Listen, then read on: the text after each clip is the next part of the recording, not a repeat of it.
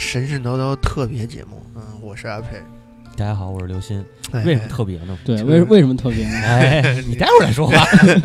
对，特别就特别对。大家有没有听出来？这个猫火老师的声音是不是非常清晰了？清晰了许多。我是不是非常有非常有质感？嗯，猫火老师一直都有质感。嗯，对，呃，猫火老师，欢迎猫火老师来到帝都啊。嗯，对对对。然后我我再不用被放在架子上。对对。嗯，我们面对面的开始录这个中国神话了。啊，对，这是一个可喜可贺的事情。是是是，终于来到了中国。对，古老的东方，古老的东方有一条龙。啊、就是。就是之所以为什么拖了这么长时间，主要就是想第一期面联会对比较效果比较好一点。对，而且我们也有一些那个改进的地方吧，因为之前可能呃大家觉得还有些有些那个那个录的地方不是特别好，对吧？比如说互相打断啊，或者说那个之类的。是是是是是。嗯、然后我们就面对面来录这么一期，这面对面就不不怕互相打断了，就互相打斗了。对，对，那可能都打你了。对，嗯。呃，开篇这个歌呢叫《神武》啊，之前听过我们那个宅基地有有台宅基地 radio 的节目，大家应该知道这个《神武幻想》的一个插曲。呃，这段这一段是游戏里边是那个神巫兰香，呃，跳那个起穰在起穰大典上跳的这个起穰之舞吧、啊，应该算是呃那么一段。然后是放的就是这首歌，你不用看我，我没玩过这个。啊、对，对在座的在座的各位只有你玩过。对，是是是。是，就那个歌写的不错，然后也是猫火老师的推荐的一首。对对对，那个舞，其实那个游戏里边那段舞跳的也挺好的，大家可以找找那视频。嗯，对，这个关于中国神话这期节目准备了非常非常非常长的时间。对对对，这个确实也是从我们之前做什么时候就开始准备了，其实很早之前了。其实最早开始录的时候，我印象特别深，我记得当时，呃，我录完第一期凯尔特的节目，有人留言说是。中国什么时候录啊？哎，对对，那会儿就有人说。当时我记得在节目里你说，哎，总之会有。嗯嗯。然后这么一说，就多长时间过去了？这就两年了吧，快将近两年了。对对对、嗯，这个没办法，因为中国一一是我们得从西往东走，这从西边开的就是从西往东得走一阵儿；二是中国神话吧不太好聊，确实不太好不太好聊，也都不是不太好聊，非常不好聊，对吧？所以就是往后放一放。对，嗯，然后咱们就是。这个聊到中国神话啊，第一期我跟猫火我们俩是想了半天，说怎么讲这个，还是想先来一个漫谈。对，就是简单来说就是一个预告片，预告片，对，一个超长预告片，序章，序章，序章，序章。因为中国神话确实不太好讲，嗯、呃，咱们可以先这个简单点的引入吧，就是从既然刚才开场咱聊了《神武幻想》了，可以聊聊这些，呃，怎么说呢，就是很很有这种中国文化特色的。这些影视作品，嗯，比如说，我想想，嗯，其实历史剧多过神话剧，我感觉。呃，要真说神话剧，我不知道算不算啊，嗯《封神演义》，这我觉得应该算，这个应该算，但是它很后面了。哎、呃，对对对，它讲那个上古的那些很少，是，反而上古的影视作品里边少的话，那个。呃，游戏好的好像还挺多的。游戏游戏大部分都是借鉴了很多神话的东西。嗯、对对对，其实《神武幻想》真的挺特殊的，挺特殊的，它是直接描述上古神话。对，它描述的就是那个呃尧帝时期嘛。对，嗯，那个武帝时期了，应该算是。对，所以我、嗯、非常非常古早的一个。然后像《仙剑》，你觉得算吗？《仙剑》不算，《仙剑》还是《仙侠》。那你觉得应该还有？呃，那个古剑的第一部其实有，古剑第一部讲的是应龙、烛龙、没玩过。啊对，讲那个共工的那个子嗣嘛，啊，嗯，讲他们的故事，它里边其实是有一些。其实，其实咱们说了半天，我感觉特别少。其实，其实真是挺少的。对，呃，然后《轩辕剑》，我力推过轩辕力力推的《轩辕剑》，但是《轩辕剑》也没有那么早，它最早涉及的年代应该是秦秦末。其实这些都跟仙的传说有关系，对、啊，关系更大。对。对就只不过那个像《轩辕剑》里边，他借鉴了很多《山海经》的那个那个妖怪啊什么的、啊。但其实说到最早最早的，我其实都不太不太确定这算不算神话。嗯，就是嗯，咱们所知的神话一般是什么开开天辟地、啊、开天辟地嘛，对这些、嗯。但实际上在非常早的时候，嗯、就是新石器，新石器是对新石器、哦啊，就是发掘的那些遗址里面，嗯，其实如果稍微关注一下关于考古的发掘，嗯、就能其实现在考古。中国考古在进行一个非常庞大的工程，叫文明探源工程。哇、哦、塞！就是中国到底是如何诞生的？跟那个什么夏商周断代那不会是一定？夏商周断代已经结束了嘛？对啊，他现在在进行一个另外更大的项目——文文明探源工程。文明探源，探源工程其实我觉得是取得了一些成果啊、嗯。就比如说，有很多把至少在中国这一片土地的范畴之内的一些遗址，嗯、确实是把它们有机联系在了一起。嗯, 嗯，我举几个例子，比如说那个红山的，就在东北那边，嗯，呃，应该是在辽宁吧，我具具体的位置记不太清了。嗯，有一个红山遗址，红山遗址里面就有最早的，他们有一个非常有名的女神庙，啊、然后里面供奉着一个女女性的神灵、嗯，但是具体是什么，它到底。呃，他的故事是什么？他们如何祭祀的，一概都不知道。哦，是吗？只知道这块确实是有一个，显然是进行遗址祭祀的。祭祀对、嗯，然后，而且再根据一些其他的研究，嗯、就是他那个地方祭祀的那个地方是有一座山，他、嗯、在一个山上，然后所有方圆多少多少米之内的所有的发现的红山遗址，那个应该叫什么聚落，就是居居住的聚聚址。对，然后全部是可以直接看到那个地方，你一抬头就能看到。哦，它相当于圣山。对啊，嗯，然后在南方，南方的良渚，良渚文化应该非常有名的，对对对，良渚文化最早就出现了一个就是关于玉的祭祀，玉，对、呃，他们是最早使用就是玉石，玉玉石，最早使用玉器的，嗯，然后我们可以看到玉器这个东西实际上从良渚出现之后融入了中国文化，并且延绵延到现在，对对，但是，呃，甚至包括那个就是，呃。就是在仰韶地区出现的那些，嗯、呃，庙底沟、仰韶他们的、嗯、仰韶的那个人面鱼纹，就是他们在陶器上会标出各种，呃，就是，呃，我我就就这这个人面鱼纹的这种样子，嗯、然后显然它是一个神灵的形象，对、嗯，然后嗯，包括那个庙底沟的遗址出现那种蛙纹，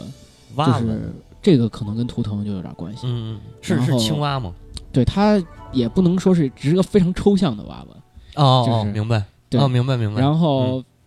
嗯、呃、还有其他的像那个孙家寨遗址在甘肃、嗯、然后它有那个它有很多跳舞的那种人形有可能是跟祭祀或者跟舞、嗯、跟巫什么都有一些关系说到这里就是又得说回来这个神武幻想的它就是吸引我的对对对对对第一次吸引我的地方就是因为舞嘛是吧对它是那个其实这就说到那个大台嘛大台 gay 盒不是有一期神武幻想的那个、嗯、我记得我跟你说过那个你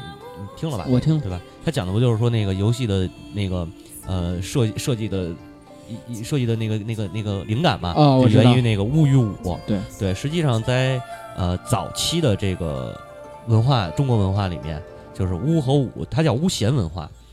咸是一个呃巫师的巫，然后右边一个那个见面的见，对，巫咸。呃，这个特别有意思，在国语、楚语当中记载过这么一句话，叫“男曰巫，女曰咸”，呃呃，不是女曰巫，男曰咸，就是男巫就是叫咸，女巫就就就就叫巫，对。然后巫咸文化和祭祀文化实际上是最早的这种，呃，咱们说神话也好，或者说这个祭神仪式也好，对，嗯，就是，但是就是刚才我提的那些全部，包括就是这些，到底跟中国神话我们所现在所见到中国神话哎对有啥关系？单说，嗯，还不知道，是的，就是到底是如何流传下来的，是的如何发展演变的，嗯，反正目前为止还没有，只知道他们肯定是对于目前为止我们所知道的中国神话，嗯、甚至中国文化产生了一定的影响。嗯，你想想，在多少多少年前，几千年前，或者是甚至是一万年前，嗯，然后有人拿着一个玉器作为一个他自己身份的象征，嗯，但是在现在我们依然拿着玉器，是对，是，这是上古血脉的绵绵延至今。对，而且那个玉器，你想那个时期他祭祀玉器这个事儿，我觉得就很那什么，也许玉器是被当成一种神的信物，或者是对对对，对吧？这都有可能。咱们是咱们这瞎聊天儿，这么回事。对，但是跟咱们要讲的中国神话，嗯，我觉得具体，所以说我一开始说我不确定到底有没有关系。嗯，对对，只能说提这么一嘴。对，感兴趣的可以自己找找，可以自己找找看看。其实你找找那什么考古论文都有啊，嗯。对，是的，是的，就是没意思，就是不如听节目。对，说的非常好。嗯，那那个就是，既然刚才咱们也说到这个早期的起源嘛。对吧？就是说巫咸巫咸文化和祭祀文化，呃，那个弗雷泽在《金枝》里边，其实他就花了很长的篇幅在论论述这种，对对对，叫呃巫术，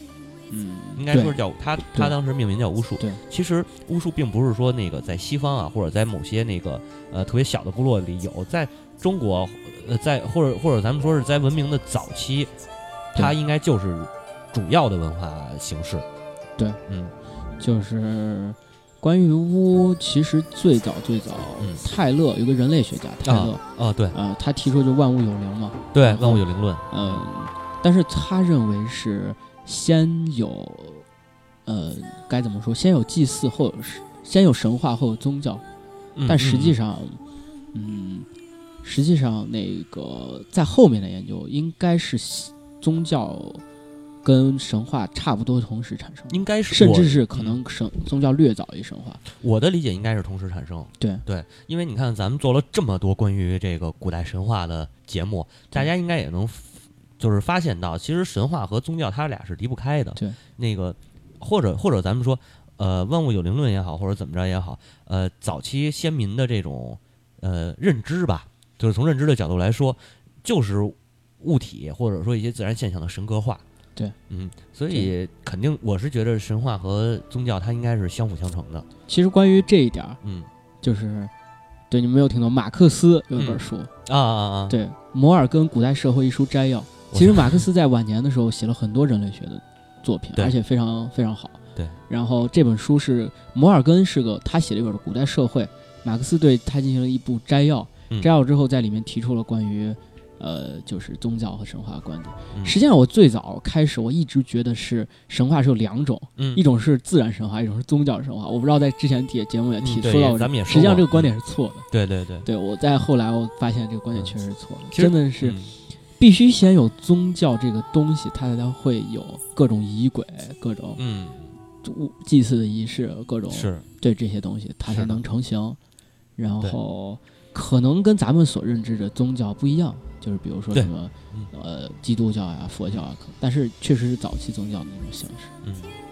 因为早期宗教实际上它是相当于是一个呃和就是一个一个部落吧，一个部落的那个精神文化的核心。对，嗯，所以说中国神话里其实是你能明显的看出来有很多早期神话的特征，就比如说就比如说嗯。最早期最早期的那些神话，嗯，大部分是讲哪哪些东西呢？讲如何创创造大自然， 对, 对人类如何在自然上站稳脚跟，对，这个很明显，盘古、嗯、开天辟地，女娲造人，嗯，神农尝百草，对，这应该就是就是最早最早的那批神话的残留，对，包括伏羲那个分四时创甲子，对对对，这个创这个什么、嗯，然后到了再往后一点、嗯，稍微有些等级差异出现以后，奴隶制。对社会可能是出现以后，但我这是随便说的，就是至少是有了社会等级了、嗯、其实关于社会等级很早就有，这个就不详说了、嗯、包括新石器时代已经就有了那个什么是有人住房大人住房的小，是的，然后之后他们就神话就逐渐有一些就出现这种生活化的神话，嗯，很简单，就举个例子，比如说大禹治水，对，就是如何呃应该说改造自然，就这时候我们已经站稳脚跟了、嗯、如何改造自然、嗯、或者说有一些什么比如说山海经里记载什么长臂国、嗯、什么齐元 国, 国就是那些犬戎国、呃、对，就是那些该怎么说长臂国，他们胳膊长的就善于劳作呀之类的这样的、嗯、然后还有一些就是更生活化，到往后就更生活化了、嗯、就是什么比如说什么牵牛郎那个牛郎织女、啊、牛郎织女什么七仙女啊这些神话的出现、嗯、灶王，所以他是对对就他妈这么个玩意儿八毛是所以他是有你能体会到就是神话虽然是一脉相承下来的、嗯、但是它在不同时代不同特征、嗯、比如说那个早期神话就很多特征，比如自然崇拜对，然后就包括那个嗯水神嗯火神什么那个《楚辞九歌》中提到那个云中君，云中君，然后日神东君，嗯，东皇太一，然后对、嗯，然后那个国语的那里面说的那些什么，呃，国语里面就有什么就是斩禽劝止、臧文中、嗯，然后祭祀的那个东西，其实这就是一些，比如说什么动物崇拜啊之类的，对对，然后还有《华阳国志》里面记载的武丁墓志所立大石，嗯，就这石头崇拜，石头是，就是其实咱们也是有那个什么类似于巨石阵之类的。有有有对有这样的，然后图腾崇拜，这之前咱们也说过，什么人面鱼纹啊，对，蛙纹啊，还有龙龙图腾嘛，嗯，包括那个皇帝当时号有熊氏，有熊对，很有可能他其实比如说他们的、嗯、呃图腾就是熊，嗯对，然后比如说那个皇帝跟燕帝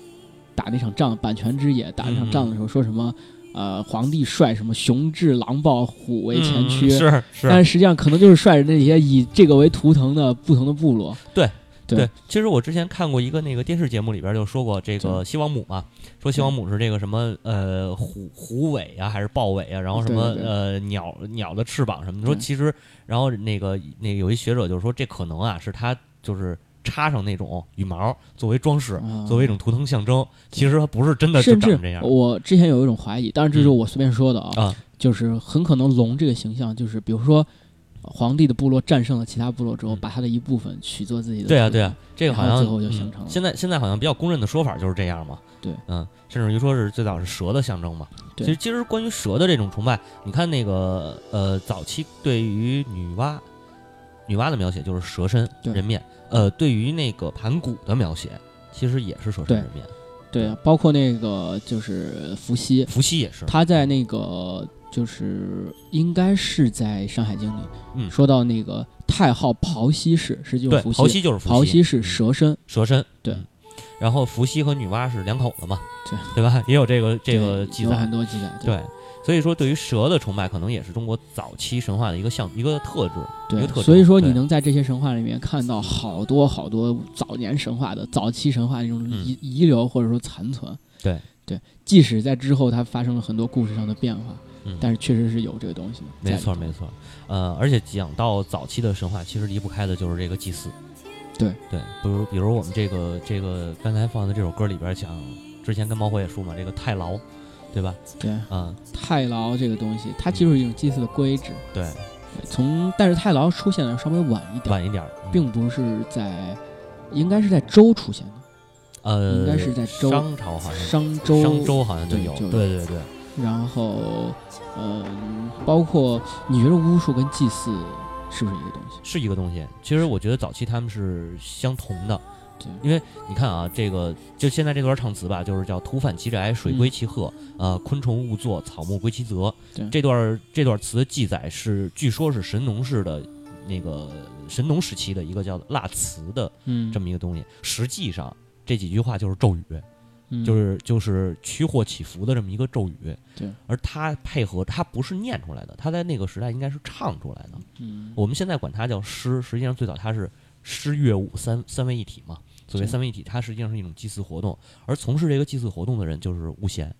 嗯，对。嗯，所以所谓的巫术其实是就是唱唱歌、驱邪、念咒，就这种东西。关于这个古代祭祀、嗯，我觉得甚至可以单拎出来一起讲。当然可以，就是那么多的关于卜筮，对，关于龟甲最早期的那些甲骨文，对，甲骨文，然后关于龟甲的卜筮，对，然后还有很多就是早期的那些舞。就比如说女娲所带有的一个女娲，当然我们后期会详细的提到，我在这就简单说一句，女娲她除了有造人的这个功劳以外，她其实还是类似于该怎么说爱情的神，对，是的。然后所以说在商朝的时候有一种祭祀，就是就是在那个在那个应该是在某某一天、嗯、然后祭祀女娲之后，把就是男的男男男男的和女的、嗯、都可以在一起，然后跳舞，然后来作为一个交交际大会，然后啪啪啪。然后呃，当时在那个呃应该是在《诗经》里面，嗯，《商颂》里面提到的那个，就是用万物汤汤来来表、啊、表现这个。当然，应该是声势也非常浩大，对对对，集体啪啪啪的场面是吗？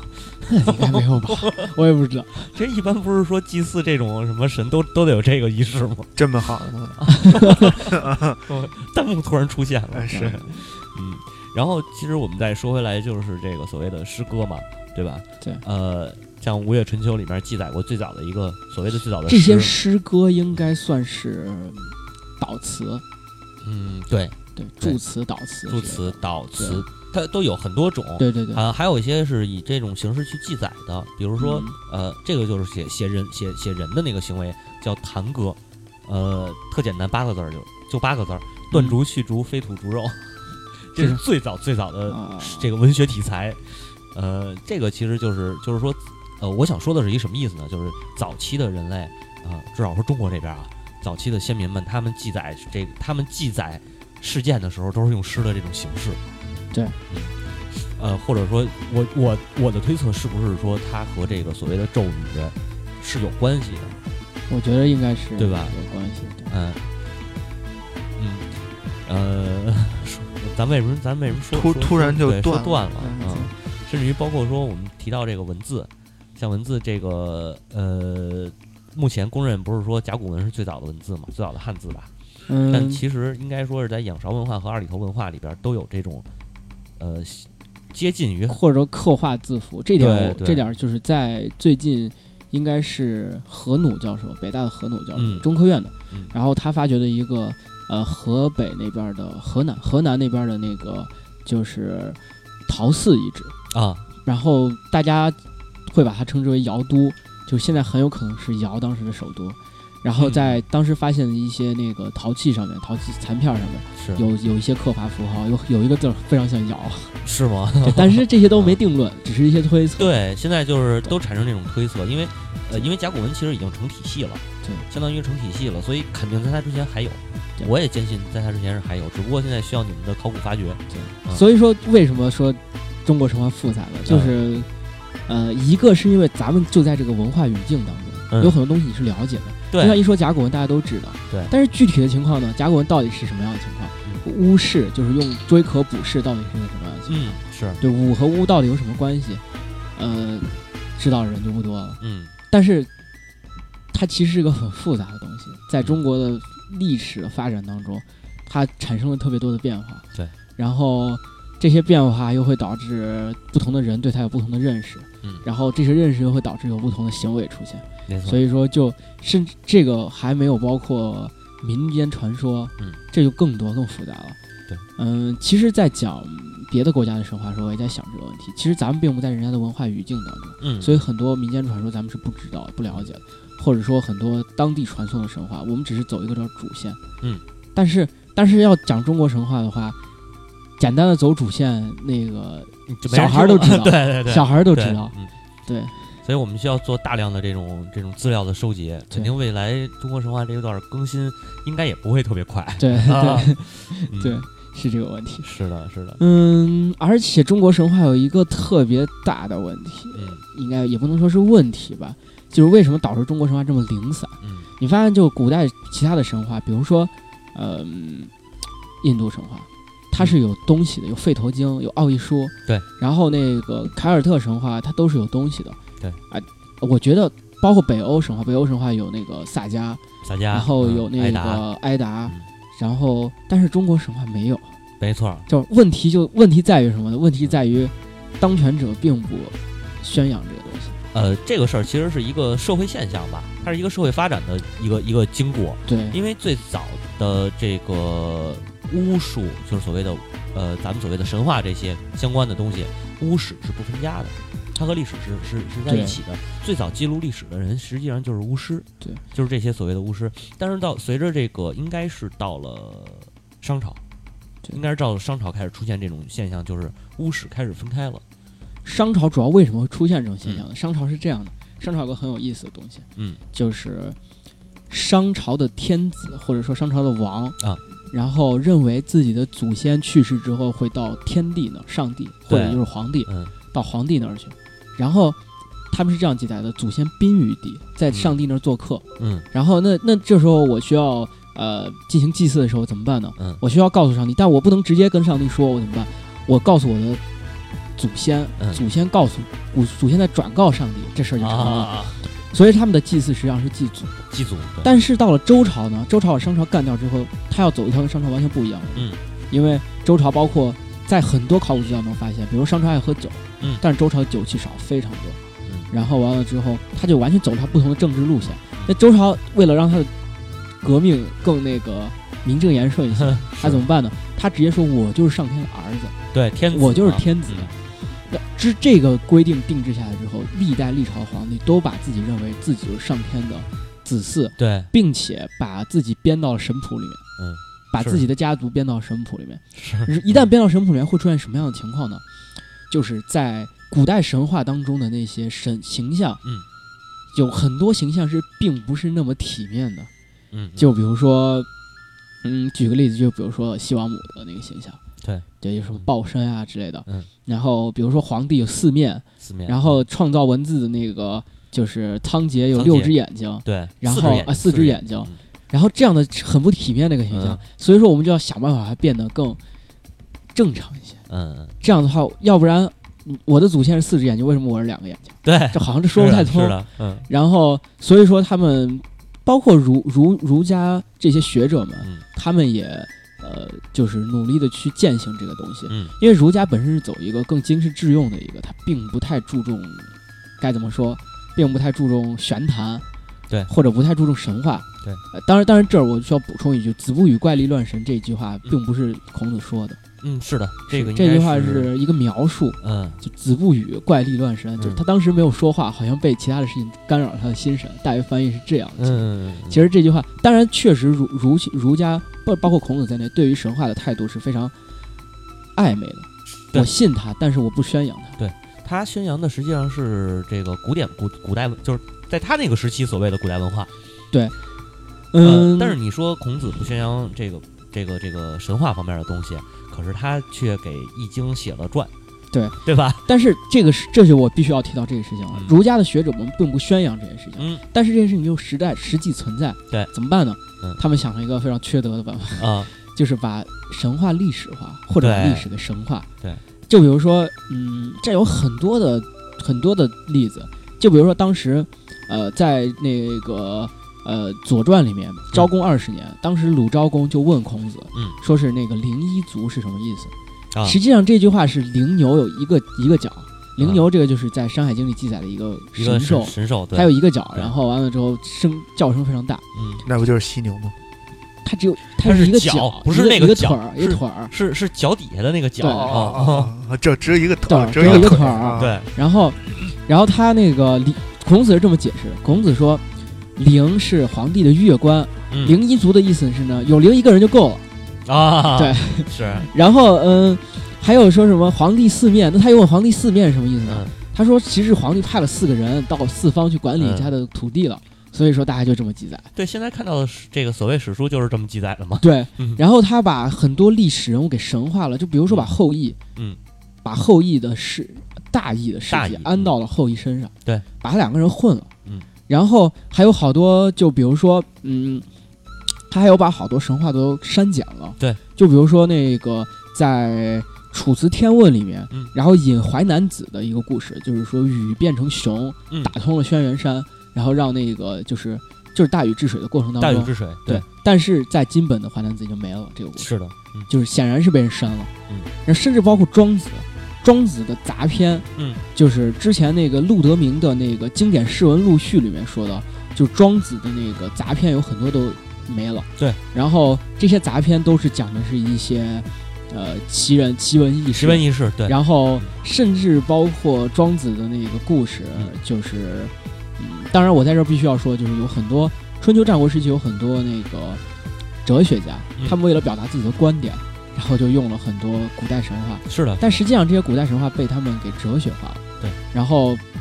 庄子里面就说。呃，比如说他说的那个逍遥游，咱们这个都非常“北冥有鱼，那个对。嗯，然后其实逍遥游是个非常古老的神话，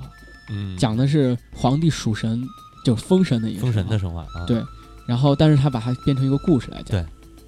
包括那个就是淮南子、嗯、呃应该是淮南子吧，我想一想，就是在淮南子里面所记录的那个华胥氏、华胥国、嗯、呃华胥华那那字念胥，应该是华胥是吧？啊，华胥国，然后包括那个就是呃应该是《论衡》里还是《陆史》里讲到的中北国、嗯、然后但是把他们把这些都给就是该怎么说，给哲学化了，对，给就是给故事化了、嗯、然后所以说就是把它变得更没不是那么有意思了，故事性不强了、啊啊、把变成一个呃说理了，说理 对, 对用它借用这个故事来说理，对对对，然后把很多有意思的东西就给剔除掉了，所以说问题就在这儿。呃，但是这点我要说一个，就是我得捧一下庄子 啊, 啊这个庄子实际在我这儿说的话，他应该算是论文的楷模，然后那个小说的这个先驱、啊、而且是玄幻的鼻祖，玄幻对对对他的说理散文实际非常有意思，就是他是这些哲学把这个神话哲理化之后的这帮作家里边，他是写的最有意思最有故事性的。对对呃我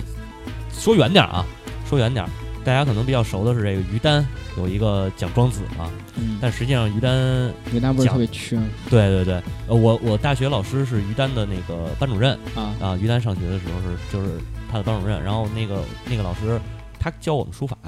然后老师上课的第一句话说于丹是我的学生，但他的古汉语不是我教的啊，然后就最典型的就是那个我看了一集嘛，看了一段，然后于丹讲论语说那个庖丁解牛，庖丁他叫丁厨子，但是实际错的，庖丁那个丁是名字不是姓，就是庖丁正确的翻译过来应该叫厨子丁，就是他叫丁，他姓什么没说，让他一说就成了他姓丁，这是完全是古汉语不及格的表现。对，这个就是说这个说的远了一点，对对嗯、呃，咱们再拉回来，还是说这个神话这一块。对，其实、哦、但是反过来又这么、嗯、又这么说，就是这些该怎么说，这些史料，嗯，或者说是历史化的神话故事，保存在这些史书里面，反而可能某种程度上也算是一种保存吧。我觉得，对对对，只能这么说了。呃、对、嗯，如果现其实你在任何一个就是史书里，二十四史任何一个里面，包括《史记》，然后那个《左传》。然后那个很多很多的就是呃你都可以找到关于神话的片段，对，或者关于那个神话的故事，对，然后包括一些专门讲神话的，比如说列子列子比如说那个书艺呃书艺记、太平御览，这些不同时代的作品嗯都有古代神话的包含在里头，对是的。然后呃但是有一个书我觉得应该说一下、嗯、应该着重说一下，就是山海经、嗯《山海经》《山海经》对对，《山海经》即使是经过了删改，经过了王译、嗯、经过了重新的编整、呃、编编编整之后，它还是就是真的散发着古代神话中浪漫浪漫主义的色彩吗？对，嗯，嗯关于山海经《山海经》，《山海经》实际上咱们把它叫《山海经》，但是实际上并不是同一时间产生的。对对，嗯、呃，目前为止学界的论观点就是把它分成三个部分，三个部分，然后一个是大荒经，四篇大荒经，嗯，和海内经的其中一篇，这篇应该是这五篇，嗯，应该是最早最早的，对。然后大约的成书是在战国初期，嗯，然后接下来的是第二部分是五藏山经和海外经四篇，嗯，然后就是这个大约成书在战国中后期，然后最后的一部分是海内经四篇，嗯，然后这应该是。就是在汉代才成功，汉代差不多、嗯、就是为什么呢，就是第一部分大荒经和海内经的其中第一篇，嗯，这四这五篇，大荒经一共四篇，嗯，海内经第一篇，一加加起来一共五篇、嗯、这五篇所记的所记载的那些神怪的故事最多，是，然后呃然后在这五篇当中都有关于帝俊的神话，嗯，然后在其他都都没有，然后而且海内经的那一篇、嗯、就是那独单独的剩下那一篇有特别大的问题，就是非常杂乱无序。我在看的时候也发现，因为我在看的时候我尝试把那个山海经的图画出来，嗯，然后但是海内经那一部分它会突然有一个国在东边，突然有一个国在西边，实际上有很大的可能是这种情况，就是因为在华歆注释的那一部分，在华歆是三国时期的人，嗯嗯，他注释的那一部分《山海经》并没有把海内经的这一篇加以，是的。然后在郭璞注释的时候，把它重新加进，因为郭璞本身这个人比较好这些，嗯嗯，神神怪怪的，对，把它重新加进来之后，很可能其实已经没剩什么东西。他把这四篇，嗯、然后重新编成了一篇，啊、哦，所以才会出现这样的情况，有这种可能。对，其实很有可能是《五藏山经》和《海内经》的第一篇本身是八篇相对等的，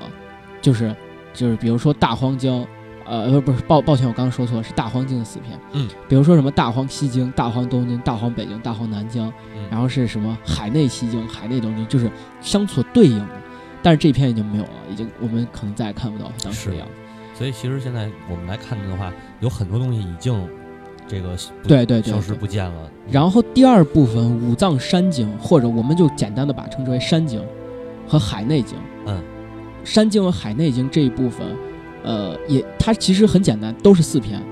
然后完了之后相对应的就是先讲先讲海内，再讲再讲海外，嗯，然后完了之后，呃，就是山经讲的是海内的故事，海外经四篇讲的是海外的故事，嗯，然后呃这些里面就记载的非常多咱们非常耳熟能详的故事，对，就比如说皇帝，皇帝斩蚩尤嘛，对，西王母的故事，西王母，然后这些为什么他俩是一对呢？嗯，就他俩是一部分的，因为很多东西，比如说在西次三经，就是呃西次三经记载了皇帝和西王母的故事，嗯，但是在海外西经里就不再记载，嗯，然后完了之后，呃，他只是提到有，就比如说直接提到皇帝或者直接提到西王母，不再讲他们的故事了，对，就是显然他们是一对的。然后呃，为什么说他们成书于战国中期呢？这个很有意思，嗯，他在书里面提光了提光提到了产铁的地方就三十七处。嗯，显然这个是铁骑营出现之后，对对对对，嗯，然后包括还有一些药物的单方呀，嗯，然后这些显然都是在，就是这些都是跟战国当时历史对上的，是的。然后所以说，呃，包括它里面的一些东西，比如说所谓的不死民、什么不死药这些东西，实际上是在战国中后期出现了仙仙以后仙的故事，对，然后才有了这些东西。嗯，嗯，《海内经》的最后四篇，它的成书非常晚了。嗯，就是它里面有好多什么桂林啊、雁门啊、长沙啊这些地面，嗯，这些都是在秦以后的。秦以后的，对。但是淮南子的那个故事又引了好多《海内经》四篇，就是淮南子应该是他不是汉初的嘛，呃，所以所以他既早于淮南子，又晚于战国，你估计就是秦那会儿。秦对，秦末。它分成这三个部分，这三个部分的问题就在于他们所讲的东西是矛盾的。然后讲的东西又非常复杂，是的，是的，嗯，还有一个问题阻碍我们解读《山海经》，嗯，有一个问题就是《山海经》其实原来是《山海图》，《山海图》对，之前那个不是陶渊明不是写那个诗什么《刘关山海图》那个诗，就是当时古代人是有图看的，是配着图的。现在虽然也有图，但那都是后人在通过有没有任何道理？对对，通过《山海经》在在画的，对，嗯，对，就是比如它里面有好多，比如说《海外东经》里面有这么几句话，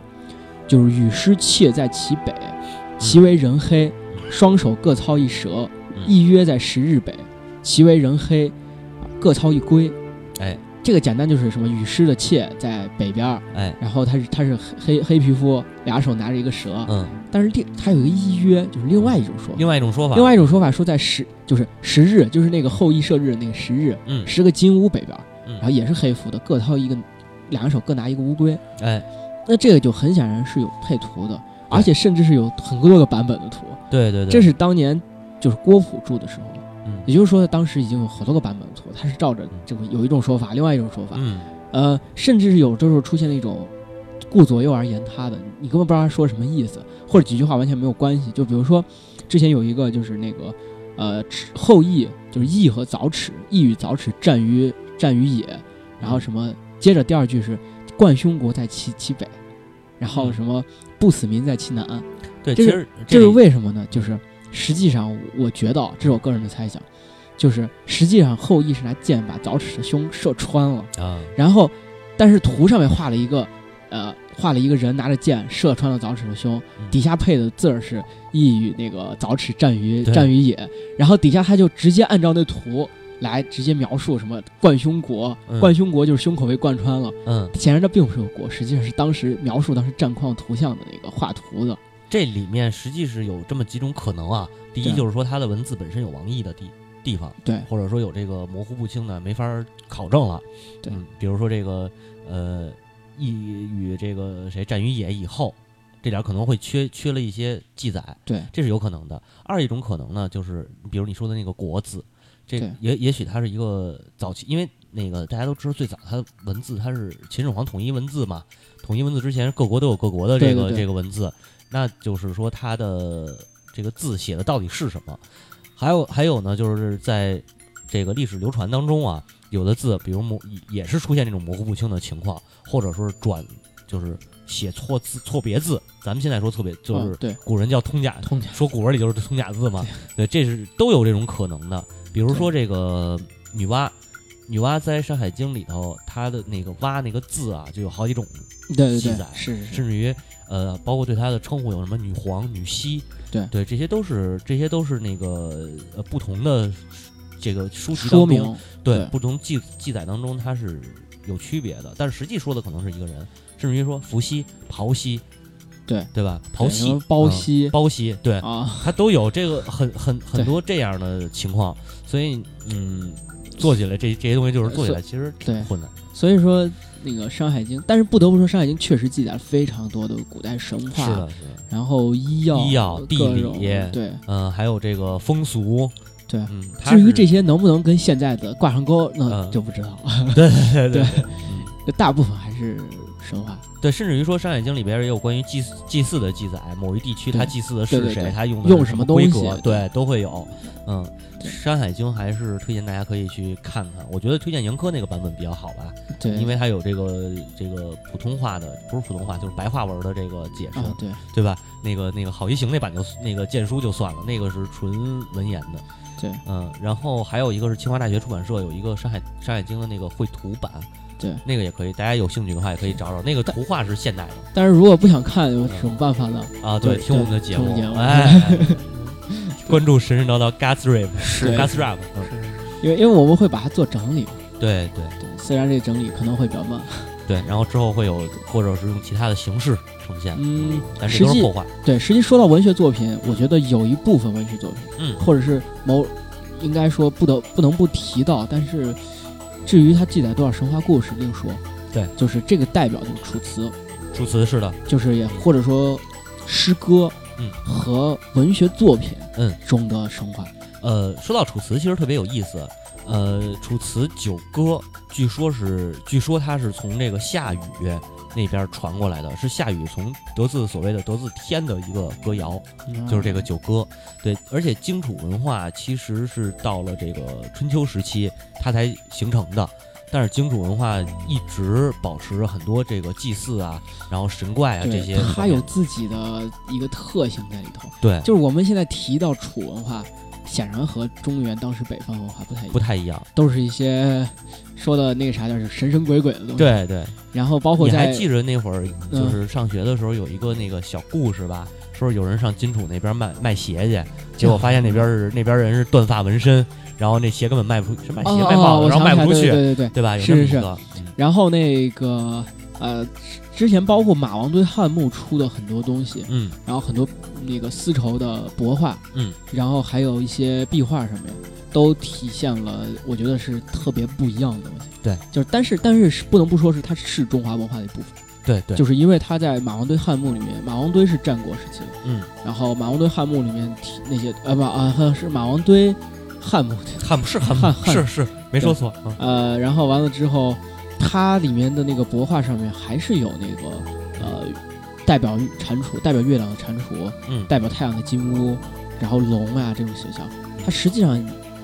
不能说把它割裂开，它是中华文化一部分，对中国或者说中国中国神话有机的组成部分。没错没错，就是、呃、最早咱们我在跟小新聊这个神话的时候该怎么讲，我们最早最早的设想是按照地区来讲，但是后来发现不太可能，不对，嗯，就是因为实际上我们现在所看到的中华神话，就是或者说华夏神话，它是。把各个地区，把楚地的神话，把八国的神话，把荆楚的神话，把齐地的神话，包括中原地区、关中地区的神话，它是完全结合在一起。对，甚至包括尧、苗、黎族的那些，然后甚至更远的，包括一些少数民族、游牧民族的一些东西，结合到一起之后，才诞生了现在我们所看到的神话演变。因为中国文化本身就是一个融合的这样一个结果，所以说不能把它分成这个，反正没法讲了。对，是的，对。所以这东西就是慢慢讲着看，是吧？嗯，对。但是刚才咱们还是说回楚辞，说回楚辞，楚辞里边有一个名篇，就是这个最著名的就是这个《九歌》。其实不是呃，《天问》可能是大家最熟悉的啊，但是其实最有意思的是《九歌》。九歌里边，它真的是九个歌谣啊，对，是是屈原根据这个民间的一个祭祀乐歌整理出来的这样一个，应该也是有有加工。九歌就比如说云中君，嗯、呃，我可以我可以一共十一篇，一共十一篇是东皇太一，然后云中君、湘君、湘夫人、大司命、少司命、东君、河伯、山鬼，这几这九篇是神，关于神的，对，后边两篇是国殇和李浑，这个是祭祀这个呃。就是招魂和那，就是招魂的和那个祭祀阵亡将士，这应该是战场祭祀。战场祭祀，对对对，最后两篇是战场祭祀。嗯，嗯日神就是东君，东君代表就是日神。呃、应该那个应该对是日神，你说是日神，应该他应该是呃就是主神，就是最牛逼的神，大哥就是。对，然后。嗯呃，东皇那个云中君，云神，云中不云中君应该是东皇太一的妻子，好像他是成对儿的。但是他他就他实际云神，云神是吧？嗯。然后就是，呃，那个什么其他的，到时候就是湘君和湘夫人好像都是河神吧？对，其实这就是自然崇拜一个表现。对，就之所以说它是非常古老的神话，就是因为这个原因。嗯、然后，嗯，《诗经》里面其实也提到了一些关于。最早神话的一些东西，对，是的，就比如说玄鸟，嗯，玄鸟关于商的祖先契的故事，嗯，然后生民，生民就是讲的后稷的故事，嗯，这两个故事也成为这两个神最早最早的一个记录，对，然后他们如何诞生呢？包括在《诗经·大东》里面所提到的牵牛织女的故事，嗯，虽然这时候只是把它单独把它作为一个星座来进行描述。但是没还没有那个什么渡银河的什么那些故事啊什么的，啊啊对，但这些都是后话，但是。在这个时候已经出现了这些雏形，嗯，然后而且其实我我说一句再说一句题外话啊，哦、像楚辞、像《诗经》这些早期的歌谣里面，其实是有很多当时人们生活的这种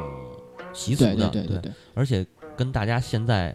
现在所想象的其实不一样，对。确实不一样，有机会我们可以看看怎么把、这个、有机会，对对对，是这也是关于历史的东西，可以放在后面历史的讲，是的，是的，是的，对，这个比较、嗯、其实还挺有意思，对。嗯，天问，天问，天问有一百七十多个问题，提了一百七十多个问题，然后都没有做解答，没有没有，然后就是问你，嗯、你你也就是让读者好好想想为什么。然后，但是它里面提到了很多东西，就比如说女娲的故事，嗯、包括提到了羿，还有羿的那个大禹的那个父亲，就是那个、嗯、滚呃滚，嗯、然后没说没说让你滚，还有简狄啊、嗯、后稷。嗯然后伊尹的这些故事，对 对, 对，然后在里面有很多故事是头一回出现的，嗯，就比如说鲧的那个，呃，就是指归指归夜行，然后包括那个后后羿的那个射河伯，然后妻洛宾，嗯，就是娶了那个河神，啊、呃，娶了应该是洛水神，然后就是这样的一些故事都是就是最早出现的，就可以把它归纳到神话故事当中的，对，然后嗯，再一个比较有意思是《穆天子传》。嗯嗯，《穆天子传》讲的故事很简单，就是周穆王，周穆、嗯、呃，那个秦国的，就是秦国的怎么说，祖先造父，嗯嗯、然后驾着他的日行多少米多少里的八匹神马啊，然后带着周穆王环游他的那个，呃，环游他的领土啊，最终到了那个西王母，西王母那儿，对，啊、到了西王母那儿，然后周穆王求见嘛，呃、对，嗯、然后这些甚至是有有人说。嗯，之前有有科幻作家说是这期就是最早的宇，就是那个太空太空旅行，太空旅行还行。然后，但是那个整个《穆天子传》确实非常有想象力。嗯，是的，这就是稍早一点的诗歌，就是诗歌里面所记载的神话。嗯、到了，嗯、呃，哦对，除了这个以外，还有宋玉的两篇，嗯，就是关于楚怀王的《高唐赋》和《神女赋》啊。不过这跟神话，这更像是民间传说。对。然后，嗯，在他借鉴的就是《山海经·中次山经》里面关于就是尧姬帮忙那个禹帮禹治水的故事。嗯，其实你要这么着说，后来曹植的《洛神赋》虽然是写的散了嘛，哎、对，曹植的《洛神赋》实际就是借鉴宋宋玉的《神女赋》。对。然后到了汉代之后，汉代之后就是赋这一个形式就更多了。嗯，就比如说那个《东京赋》，嗯《东京赋》里记载了，虽然没有记载神话故事，但是它记载了非常重要的祭祀仪式。嗯，就是大傩竹艺。哎，傩技，对，傩技在那个神神武幻想里边也有。在当时我我记得有一个电视剧，不知道是不是叫汉武帝还是怎么样、嗯、讲汉武帝的一个电视剧，就是汉武汉武大帝吧，应该是，不是陈那个陈宝国演的、那个、应该是。然后在里面就讲了，就把整个大傩主义的场景表现出来了、嗯、就是这个跟历史书上是考这个非常正完全吻合。对对，就是在每年初正月的初三还是初五，嗯，然后要进行大傩主义，嗯，就是呃驱鬼吧，应该是他，对，他是这样，是他是两千名士兵、嗯、拿着火把、嗯、然后由皇帝亲自点燃一支火把、嗯、然后这个士兵这有一个士兵拿着火把下，就是该怎么说，做一个动作之后、嗯、这两千名士兵跑步到城城中、嗯、然后把火把交给骑兵，然后到跑步到城外，然后城外、嗯、骑兵在城外，两千五百名骑兵在城外等着、嗯、然后拿过火把之后一直骑马到那个就是渭河边上，把火把扔进去。然后扔进去之后呢，这时候有一个人扮演方向师，就是鬼王，鬼王然后另外十二个人在他的背后扮演成各种凶兽、嗯、就包括我们所常见的饕餮，然后混沌混沌、嗯、然后还有各种凶兽，然后再进行游行，在城中游行、嗯、然后举行各种祭祀仪式，这是驱鬼、嗯、然后驱那个呃病疫、嗯、然后驱什么呃就是不祥之物，然后这样一个盛大的仪式。对，仪式当时整个全城都就是都有自己不同的那个啊、呃、职责要干，是，对，包括什么那个十二兽舞，对， 对， 对，最早的这个《吕氏春秋》里边有、这个，我就是说那个方向是吧？十二十二兽舞，对对 对， 对，呃，然后到了洛神赋，咱们刚才说了，到了魏晋南北朝有那个《古诗十九首》，哎，古《古诗十九首》里面提到很多关于神话的东西、嗯，就包括那个呃，有一首不是《迢迢牵牛星》嘛，讲的就是这个，慢慢是就是我们可以看到一条很明显的、很明晰的路线。就是从最早的大东到迢迢牵牛星、嗯、再到后面的关于直接描述关于那个呃这就是牛郎织女的神话，嗯，然后这就是慢慢神话就逐渐变得越来越生活化了，在诗歌当中的表现。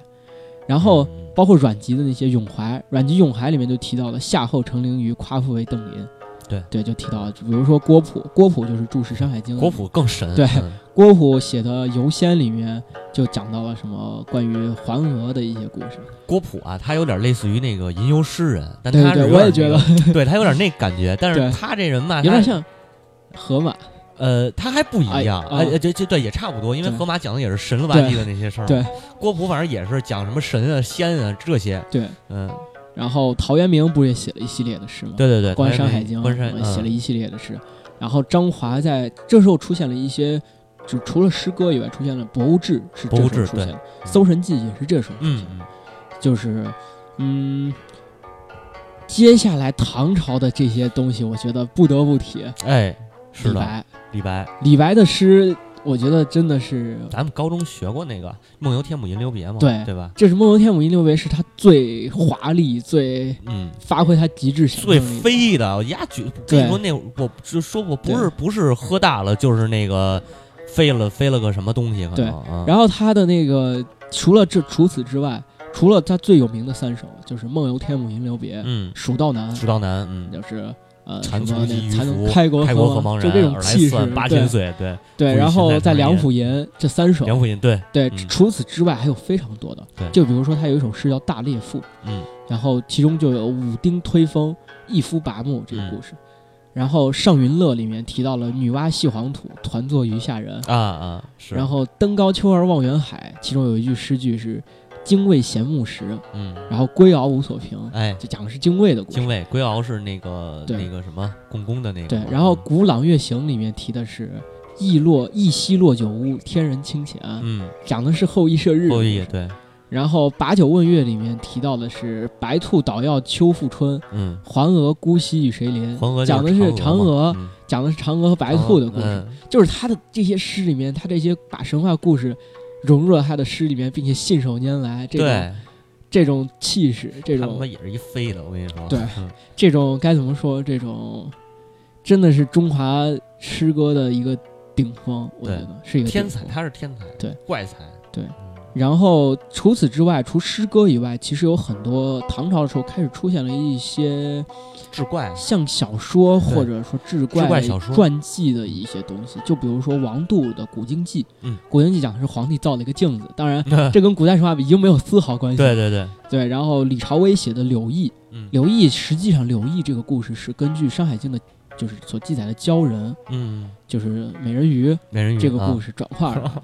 然后李公佐的李汤，嗯、李汤讲的是禹大禹治水的时候抓那一个妖怪叫吴之吴之义，嗯，这个完全照搬的是那个呃黄帝和灵的那个神话，黄帝和灵牛的神话，嗯。然后，但是有意思的是，这个故事传播开之后，李汤就直接变成了个神人，对，甚至给他们做给给那个柳毅还修了洞庭神君庙，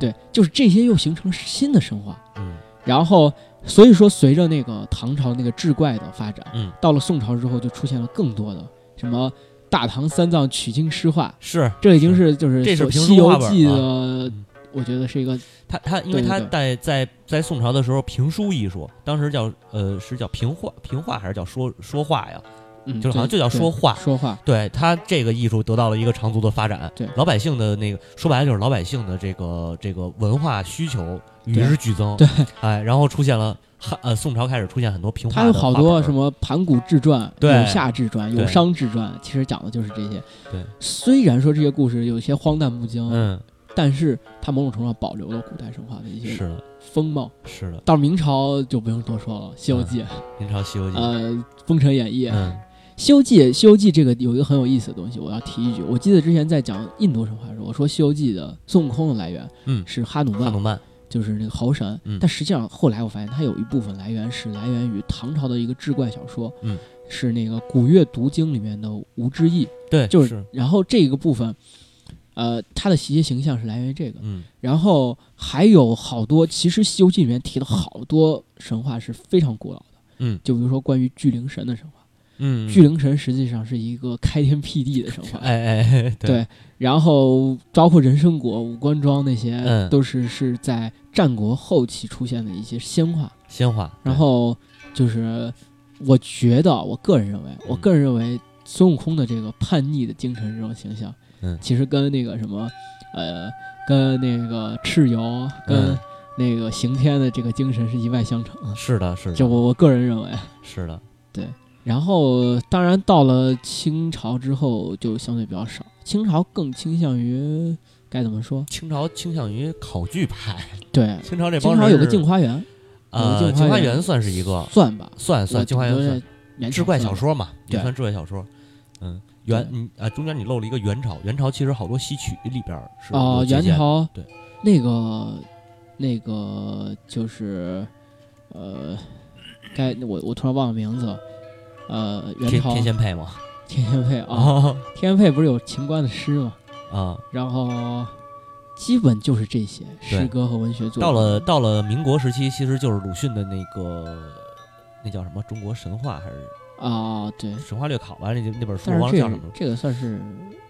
不能算是神话，他是借神话的皮儿写了他想表达的一些东西，什么补天，然后补天的神话，干将莫邪的神话，对，啊、嗯，对，其实也是二次创作吧，这个、二次创作，对，二次创作，嗯。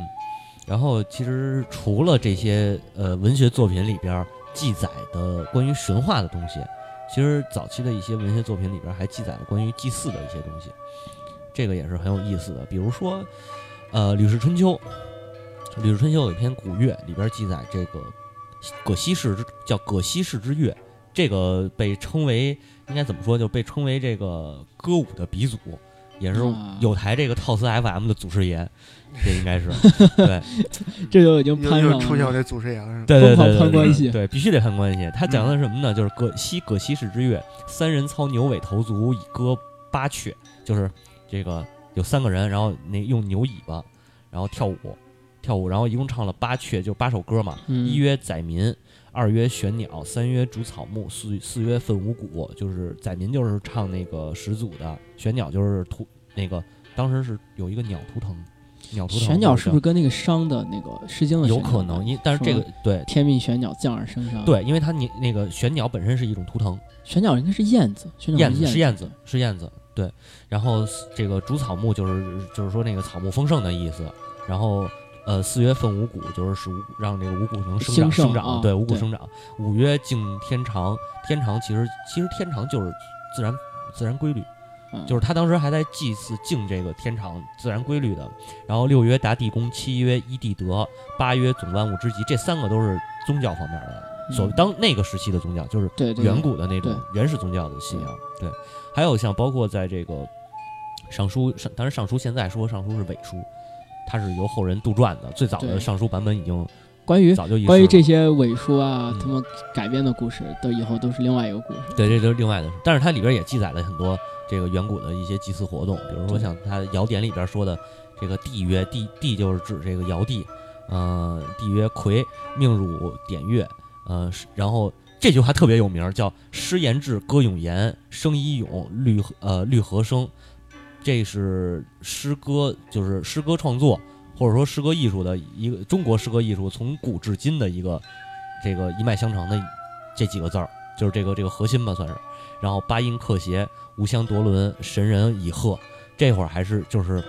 呃神人相这个共生的这种这种感觉吧，或者说这种这种信仰。然后呃还是尚书叫一集，一集里边也是说是说这个舜帝的那个那个。当时的有一个乐曲，这个乐曲还特别有名，叫大韶，韶就是韶山那个韶、嗯。对，呃，也是这个乐官这个魁，反正这魁也不知道活了几百岁。呃、其实这就是一个典型的把魁直接给历史化。对，他本来是一个神兽，但是就是因为皇帝在那个跟燕帝打仗时把他当鼓敲啊，结果就变成了乐官了。对，这个魁据说他是一个独角怪兽。就一只脚的一个怪物，然后，呃，舜帝继位以后，呃，由这个魁所做的是，就是这个做了很多，做了这个大韶这个歌，好像是大韶啊，就是歌颂这个舜帝的呃功德吧，就是这么个事儿。然后，嗯，尚书记载的特逗，就是呃，魁曰夹击鸣虬，呃，搏斧琴瑟以咏，就是呃，这个就是说，呃，用长矛击打这个一个球。就是这个击打这个球类的东西，可能我估计就是相当于相当于鼓吧。然后琴瑟肯定就是弹拨乐器，然后就是呃打鼓、弹琴、唱歌，就是这么一个过程。嗯，然后这这些这些记载，我觉得，然后还有这个后边还有就是说呃，这个这个、不是前面说是击鼓这个这个作歌了、咏歌了嘛？然后后边就是祖考来革，呃，这就是祖祖先都就是祖先就是来了，就是你说的之前说祭祖的这个事儿。对。然后于斌在位，群后得让，呃，下管陶陶鼓，然后陶鼓也特别逗，叫实际是波浪鼓。哦。嗯，何止何止祝鱼，祝鱼也是打击乐器。然后声雍以闻，这个雍就是钟，声就是吹的那个。对。对，呃，鸟兽锵锵。呃，小勺就小勺，小勺就是萧勺，萧勺就是也是就是大勺，然后萧勺九成，凤凰来仪，魁曰乌，于鸡石辅食，呃，百兽率舞，数一允邪。咱咱就不要再读这个原文了，啊、对，对于听众来说并不是很友好，我觉得。嗯，确实是，就是，嗯、呃，就是他这这边这个原文里边其实有一个特有意思的点，就是这所谓的百兽率舞，其实是。那个解释过来的话，应该说是百兽起舞，但我觉得可能是是不是咱们说的带着呃各种怪那个各种野兽的配着兽皮，这有些东西就说不清了，这到底是神话还是历史？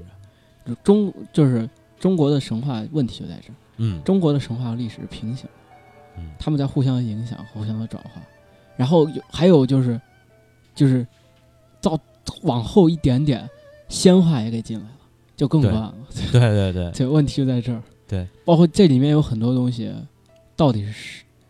就是到底是真实的还是后人杜撰的？对，嗯嗯、呃，甚至不是说杜撰，应该说是添加的。添加的。顾颉刚先生不是以前说过，中国的历史是层累的历史，其实中国的神话也是一样，嗯、也是层累的。是的，是的，就是包括好多，就比如说，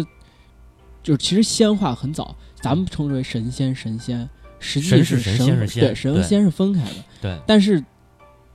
嗯，对于很多人来说，咱们有些人不明白，嗯，实际上古人也不明白，嗯。然后比如说，其实最早期的那个《西次三经》里面，嗯《山海经》里面就记载了皇帝服食鱼膏，是飞升的，嗯、飞升啊、嗯。然后本身皇帝是神，非要把它降一格，啊、降成仙了啊。然后嫦娥奔月就不用不用说了，那就是仙。嫦娥奔月最早出现在那个《淮南子·览明篇》里，嗯。然后呃，在那个嗯《灵县》这个这部书引归藏，归藏是一本引王逸的书，对。然后归藏这本书里记载的这个故事最早，所以说归藏是战国初年的，也就是说从战国初年开始，长河奔月这个故事已经成已经有了，已经有了。嗯、然后什么嗯。在《史记》里面还只还记载了皇帝在鼎湖乘龙飞升，嗯，这玩意儿，这皇帝本身神已经被降成一格，降成仙了，对啊，现在直接把它降成人了，对，就是他都乘龙飞升，先变成仙，然后后变成神，然后后边就变不了神了，对，神和仙又不是一个那个，把他直接给降格了，对。而且你包括大羿那个大羿去盗药这个事儿，我觉得有有点不太不太合理，大羿本身他就是神啊，对。就是关于这个故事，实际上确实是因为当时什么不死药这些出出现、嗯，其实很明显已经是仙的东西了。关于包括关于大禹的大禹治水的故事，对啊，就是什么嗯。嗯那个在《吴越春秋》里面，嗯，记载了大禹跑到那个什么晚尾山上，啊、然后得了上天的一通类似于文书，啊、我才有了这个他所所谓的就是呃就是得通水之理。的意思就是说，我才能够有理由去开始治水啊，相当于是，这显然就是一个该怎么说，把大禹给降了格了。对对，大禹本身是神话人物，对，但是他变成了一个我需要向向天地要一封许可证明，我才能开始干活，才、嗯、能开始开工、嗯，变成这样一个形象，就没有道理了。这个、呃、对，然后甚至到了那个《河图伪象》那本书里，嗯、是很很很后面那本书、嗯，然后说他那个大禹藏在那个山中藏的真文，然后得知就能那个永生，啊、然后那个葛洪的《抱朴子》里面也记载了这这这个故事，是这很简单，他他直接就变成个仙人了，对，嗯、直接把他变成个修仙者，嗯，然后修行者，对，甚至包括西王母的西王母、啊，对，西王母在在《山海经》里，他还是一个就是。豹尾虎齿，蓬发戴胜，嗯，就是司天力及五残，嗯，哎，这个就是天力和五残，听起来就是特别凶残的某种东西。嗯、然后他甚至没有没说他是男的女的，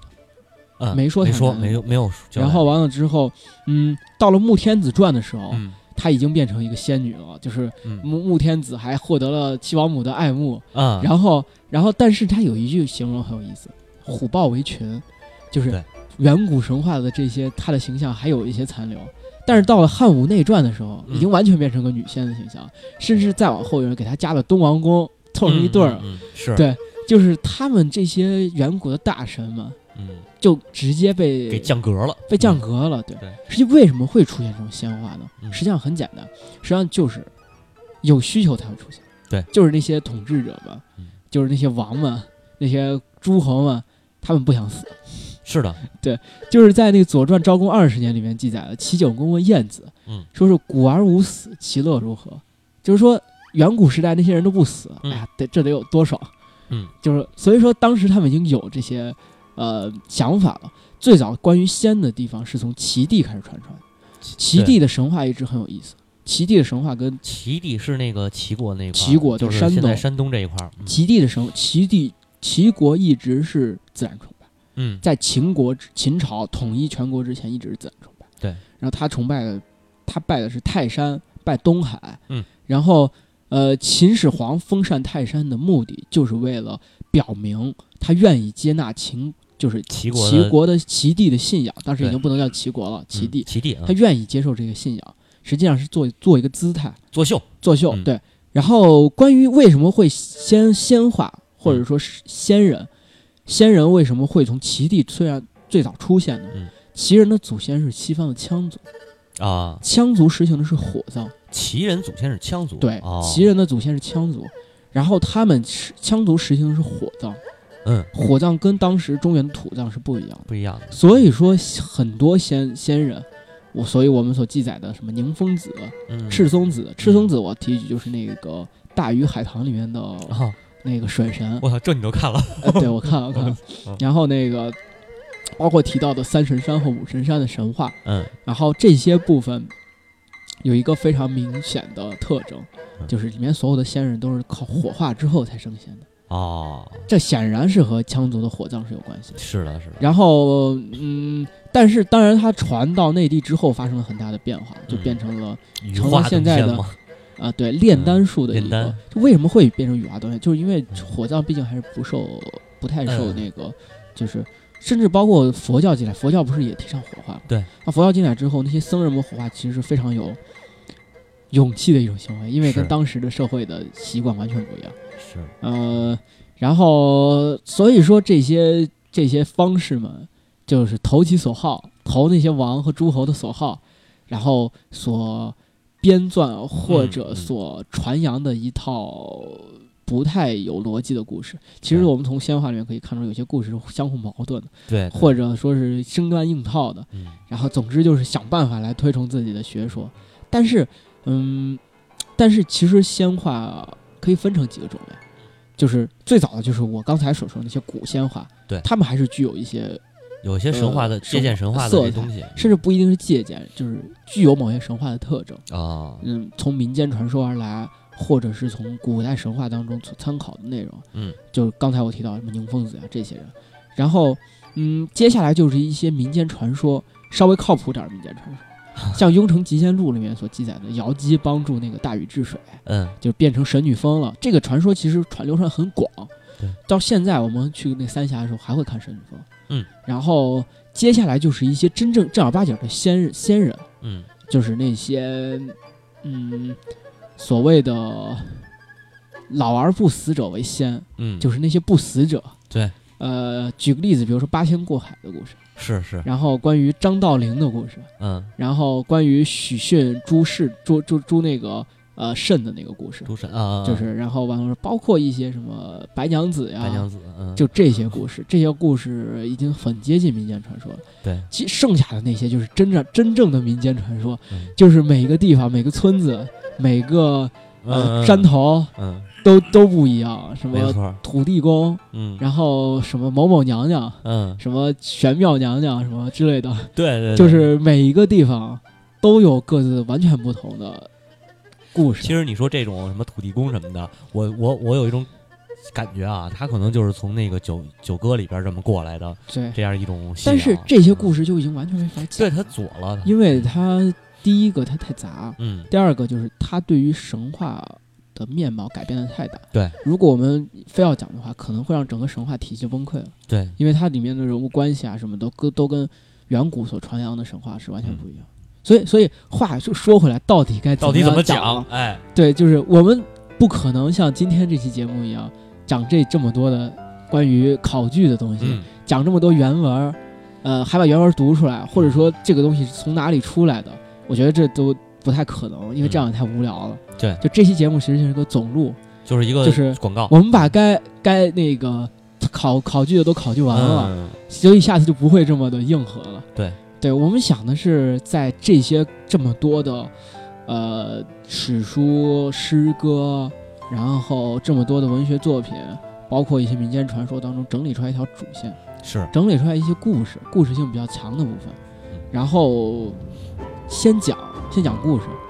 故事得先讲。对，有一个故事性之后，某些地方需要再着重说明的，或者需要再进一步说明的，或者比如说举个例子，比如说，嗯、呃，有讲了开天辟地的神话，嗯，讲了盘古的神话，但是其实开天辟地关于开天辟地有非常多非常多的神话，对，这些神话要么是已经就剩一两句话了，嗯，要么就是只是一个说法，嗯、并不太具备故事性。没错，在这个部分就会再进行补充说明，对，但是这部分就更稍微不那么好听一些，就是那么该怎么说？呃，就是、呃、怎么说呢？就是说我们要结合故事性和这个学术性的东西，对对对对对对然后为大家奉献后边中国神话的节目。对对对对这其实、啊、其实有很多东西，比如说非要考据的话，非要那个啥的话，会有很大的问题。比如说女娲其实是女娲的诞生时间比楚辞要早。对啊，然后但是盘古非常晚，盘古是吴国的三五历纪里面才出现、嗯，没错。那你说怎么办？你说把女娲放在盘古前面吗？你都没有开天辟地，怎么造人呢？嗯，就这些东西是约定俗成的故事，我们应该按照这个故事。它是对它一方面是约定俗成，一方面它有一个神话的那个主流的主流取代的这种这种流变。嗯，就还有人，比如说有些学术界一直在讨论这个问题，就是后羿或者说大羿，大羿是渔猎之神。对，狩猎、狩猎的、狩渔猎的神，嗯、但是神农就是燕帝，燕、嗯、帝是农业之神。嗯，那么按照社会古代社会发展的理论来说，先有先有渔猎，后有农业，后农业那后大羿应该在神农前头。对，但是问题在于，问题那么问题啊，神农是非常早。嗯，后大羿包括后羿这些其实混杂啊。关于羿的神话，嗯，羿的神话又包含着那个嫦娥的神话。羿和嫦娥他要拿不死药，不死药已经很早了，就他们已经进入了不死药的呃新阶段，但神农还得尝百草，所以说我觉得这个也是应该尝百草应该在前头。嗯，我觉得这是属于比较有逻辑性的。对，然后还有一些是会关于看了看了东西之后，或者说研究之后进行了一些总结，或者说一些修改。嗯，举个例子，就比如说女娲的故事。嗯，在我们传统的一些小时候的听到那些故事当中，都是共工怒触不周山，女娲才补天。嗯，是。然后实际上这两个是完全不一样。对，就是虽然说那个论衡、谈天篇和补三皇本纪里面都记载的是这样的故事，就是先共共工先撞，然后女娲再补天。然后，然后但实际上我们把最早的那些记载，《淮南子览明篇》和《淮南子天文篇》这两篇分别记载这样的故事进行比较的话，会发现一个很有趣的东西，就是女娲是断鳌足以立四极。嗯，她立的是四方，但是共工指出了不周山。不周山是什么？天倾西南，地不满；天倾东南，什么地不满东南。然后水都往东南流，实际上只把一个地方断掉了。这说明这就是两个完全是两个故事。对，而且女娲补天其实她最早她应该是归类于这个洪水大洪水神话里边。对，她归应该是更像创世。创世或者，而共工触不周山，这已经到了皇帝，已经到了三皇五帝的神话。对，五帝。对，所以说啊、呃，这些东西，嗯，就得进行一些调整。嗯，但是总之会尽量总结出来一个该怎么说，具有故事逻辑性的。对，是的。对，然后主要是讲故事。对，主要是讲故事，讲就是。对，就是希望，就是怎么说呢？这个节目做完以后，我相信啊，听了听了以后，大家会，呃，有更进一步的了解，而且一定是对于中国神话有一个完整的认知。对，但是但是我们又希望，我又希望大家知道一些别人不知道的东西，就比如说，就比如说，除了开天辟地、盘古以外，嗯，其实还有人日，嗯，什么还有什么巨灵神、巨灵神，这这些故事虽然虽然说没什么故事性。但是有一个有一个好处就是你跟你可以跟别人吹牛逼，对对，嗯对，给大家一个吹牛逼的这个对资本是吗？对，嗯，而且像咱们今天做的这期节目，虽然说考据的东西非常非常多，呃，大家听完以后可能对中国神话有一个简单的认识吧，呃，然后当我们把中国神话的故事全部讲完之后，你再回听，对这些其实我们节目里。前面节目里头讲到那些东西，在后面的神话故事中都会出现，都会出现。只不过我们不会说这篇是出自于《山海经》《中次三经》，这篇是出自于《论衡》，嗯，这篇是出自于那个呃《淮南子览明篇》，会把这些东西融合在一起，直接讲故事。没错，对。那咱们今天是不是就差不多这样？多长时间？这个一个多小时啊，嗯，还行啊，还可以。这个没有我们预想那么那么对对对那么长是吧？对啊，嗯。那个小袁老师还有几句话，最后的几句话要说。从兜里掏出三块钱，这是我这个月党费。不是，我就看一下那个我们之前定的东西是不是都讲到了。嗯，你那个弹幕应该是左声道到右声道，拿俩麦。嗯，啊，是。那行，基本上这个今天想说的啊，基本上也都说差不多了。对，嗯，然后最后打一广告，大家如果有兴趣的话，可以加我们的 Q Q 群四三幺二二三七六幺，或者加我们的微信群。呃，微信群的话，加我个人微信账号 l a n g 一九八九 x， 或者或者加我的这个佩佩的全拼二九幺四四九。哎，那今天的节目就先到这儿，哎，啊，大家可以敬请期待我们之后的这个非常牛逼的，全中国可能就我们独一家的，是吗？哇，是吗？照这么照咱们这么讲的方式，好像就这么。你这个说你这个说违反广告法了啊！你违反新闻用语是吗？新闻用语啥？新闻用语是不能用这种极端化的那个文字来形容。目前为止，只有我们在做的，只起家别无分号，这这横行了吧？对吧？前无古人。嗯，对，那不敢这么说。反正就只有我们用这种形式来给大家讲这个故事。当然，这个呃是是仅限于这个中国神话这一部分啊，因为。其实之前我也想说是只有我们，但是后来有有别家也在这样做，嗯，是吗？啊，这个私下再说，啊，啊那就这样，对，哎，感谢大家收听。啊、对，然后更新不会太快啊，大家多多包涵。对，这个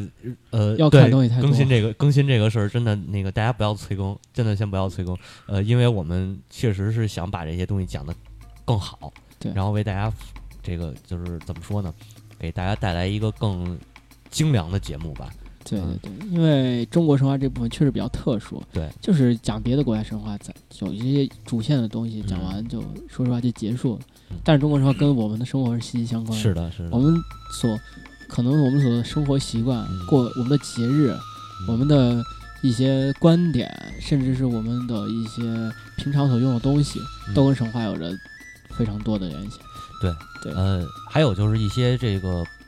非主线的这些东西。关于神话，关于祭祀，关于呃文化的，可能我们会以番外篇的形式给大家更新。对，对，但是这就没个谱啊、嗯，是，这就是至至于什么时候更新，这随机随随机随机。对，如果我们觉得哪些东西内容可以撑起来一期，嗯、可能会准备一下更新。对，呃，行，那就是就是这样啊，大家敬请期待后边的节目。哎，谢谢大家，哎，谢谢大家，拜拜，再见。拜拜。